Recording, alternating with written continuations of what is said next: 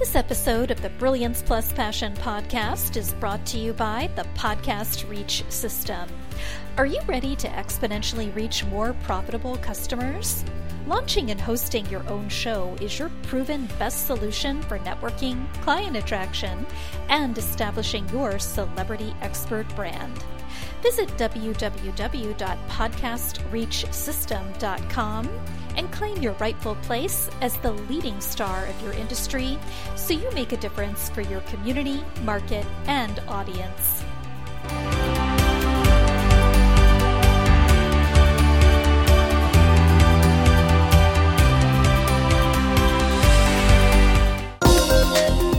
Welcome to the Brilliance Plus Passion Podcast. Join us as we celebrate entrepreneurs, business creators, and brilliant minds who reveal what they are doing to make the world a better place by being part of it. Be sure to visit our website at www.brilliancepluspassion.com. While you're there, subscribe to us via your favorite network. Now sit back, lean in, tune in, get your notepad and two pens ready, and let's get started. My name is Adam Hommey. I'm your host, and I am honored by your wise decision to tune in and invest in yourself today. Right now, we're speaking with Michelle Faust, and she is an interesting person because she does a lot of stuff with Lemonade. She's known as the Lemonade Legend, founder of Lemonade Legend. Now, that's a company that offers both print and media exposure through her anthology series, digital magazine, a publishing house, podcast, and virtual stages. And she's also a producer of two TV shows. A lot of stuff going on there. And one of the reasons I wanted to have her on is because she is known for her work connecting people with their stories and their stories with the world, which is one of the missions of the Brilliance Plus Passion Project, which is to celebrate entrepreneurs and change creators who make the world a better place through their contributions to it. And I feel that Michelle is definitely one of those folks. Michelle Faust, welcome aboard. Well, thank you. It's a pleasure to be here. Absolutely. Absolutely. So, what I'd like to do is I'd like to dive in right now. And uh, first of all, ask you how does the work that you do make the world a better place for your clients, customers, and the world at large? Well, I believe that there's power uh, in storytelling, uh, and for a number of yeah. reasons. Um, my favorite subject, so I could go on. But essentially, it uh, the, the power is in the growth and the impact. So the growth comes from both personal and professional growth, and the impact the same, uh, and, and the impact also on others as you you will inspire others through your story. So yes. I always go back to the emotional side of it, even even though there's a business component. I do believe in um, connecting with your story and uh, being able to put it on paper is just an incredibly powerful thing. It's so much different than just having the knowledge in your head of what you've been through in your past, um, but putting it on paper is, is incredible. And then publishing it is just a whole nother level of, of amazing. Um, right. And it, it, just, uh, it's empowering for people. And it, as I say, it, it's inspiring for others who relate to your story and feel like they're not alone. And they're inspired by hearing people who can get past, you know, their obstacles and challenges. Yeah. I want to change things up a little bit um, and do something slightly different from our usual way of doing the Brilliance Plus Passion interviews. Because I already explained to our audience very briefly what Lemonade Legends does, like what services you offer, and you touched on it on a bit more in your answer. So I'm going to substitute one question, if that's okay. Do I have permission sure. to do that? Yep. Why Lemonade Legends? well, because the business started, uh, I, I, rebranded from an entirely different business uh, when I wrote uh, The Lemonade Stand, which is an anthology with now two books. And that was a collaborative uh, book for uh, women sharing their stories.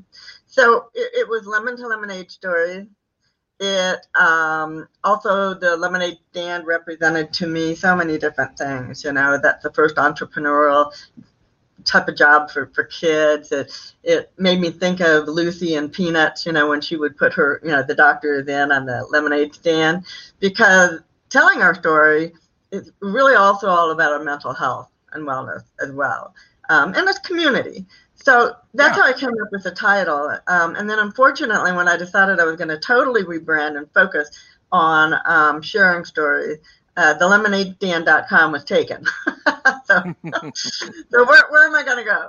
And so I looked at a number of things, and I, I realized in looking at the the meaning of legend um, that it, it fit us so perfectly because uh, well, storytelling itself is uh, has been brought down for centuries and and um, you know many centuries, and um, we're all legends of our own story. Yeah. So it resonated with me that it was it was a great kind of blanket uh, uh, or umbrella, I should say, uh, title for everything that falls under that name. I imagine you get some questions with a very unique bespoke brand like that. What are three of the most frequently asked questions that people will share with you as they're going through their process of deciding to work with you? So I think one of the main question, frequent questions I get is what if people judge me? That's typically the, the number one fear people have of putting their story out there, regardless of what their story is. It, it, can be incredibly dark and deep and, and, and, and painful. It can just be, you know, it, it, it can it can be anything. But they're afraid that people will judge them. And my answer to them is always if someone would judge you for what your past is and for how you have managed your life coming out of that, are they someone you really want in your life? And every time I get the answer, no, probably not. So that kind of takes that whole idea of people being judgmental away because they realize that who they really, really want in their life are people who are going to accept them for who they are. Yeah. What are some questions you wish people would ask? well, um, I wish they would ask me uh, if I will help them to be real and authentic because that's my goal. And so if it's coming from them, then I know that they truly want to be real and authentic, and I'm not going to have to try and drag it out of them. Yeah. Uh, because people are very protective of themselves, their story, their past. Um, another good one is well, I have to go talk to my spouse, or it's not quite the right time. Um, yeah again, the response is, well, if not, if not now, when? When, when are you going to do it? So why is another time a better time than now? Or if you're worried about your spouse, just, you know, stand in your own power. This is for me. I need to do this for me. It's not about you. This is my story and it's about me sharing my voice. Um, yeah. I guess the last question too is the one that has come up very frequently. So it led to my membership is what if I want to start small? What if I don't feel prepared to write an entire chapter or, or book, uh, or put myself out there in a big way? Uh, so I did create a, a low cost membership so we can kind of bring them along that path of writing their story, of getting used to being in front of a camera, uh, learning marketing and things like that. Um, so if they don't ask, I don't get a chance to let them know that we have different options. Wow, that's something. You know, uh, just on on point number two, a friend of mine who, by everything he's told me, has a wonderful marriage. Uh, you know, knows that there are going to be things sometimes that need to happen that he and his wife may never agree upon. So uh, they and uh, they and they have a mutual understanding, from what I'm told, that if one of those things come up and one of them needs to make a decision without consulting the other first, or they know it's something that has to happen, but it's something that they'll never actually agree on, they have the phrase, This is not one of those things we have to agree on to do.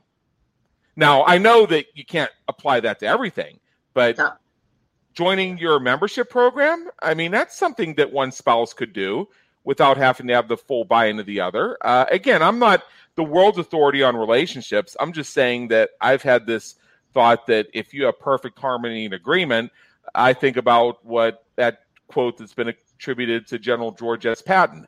If everybody in the room is thinking the same thing, someone isn't thinking.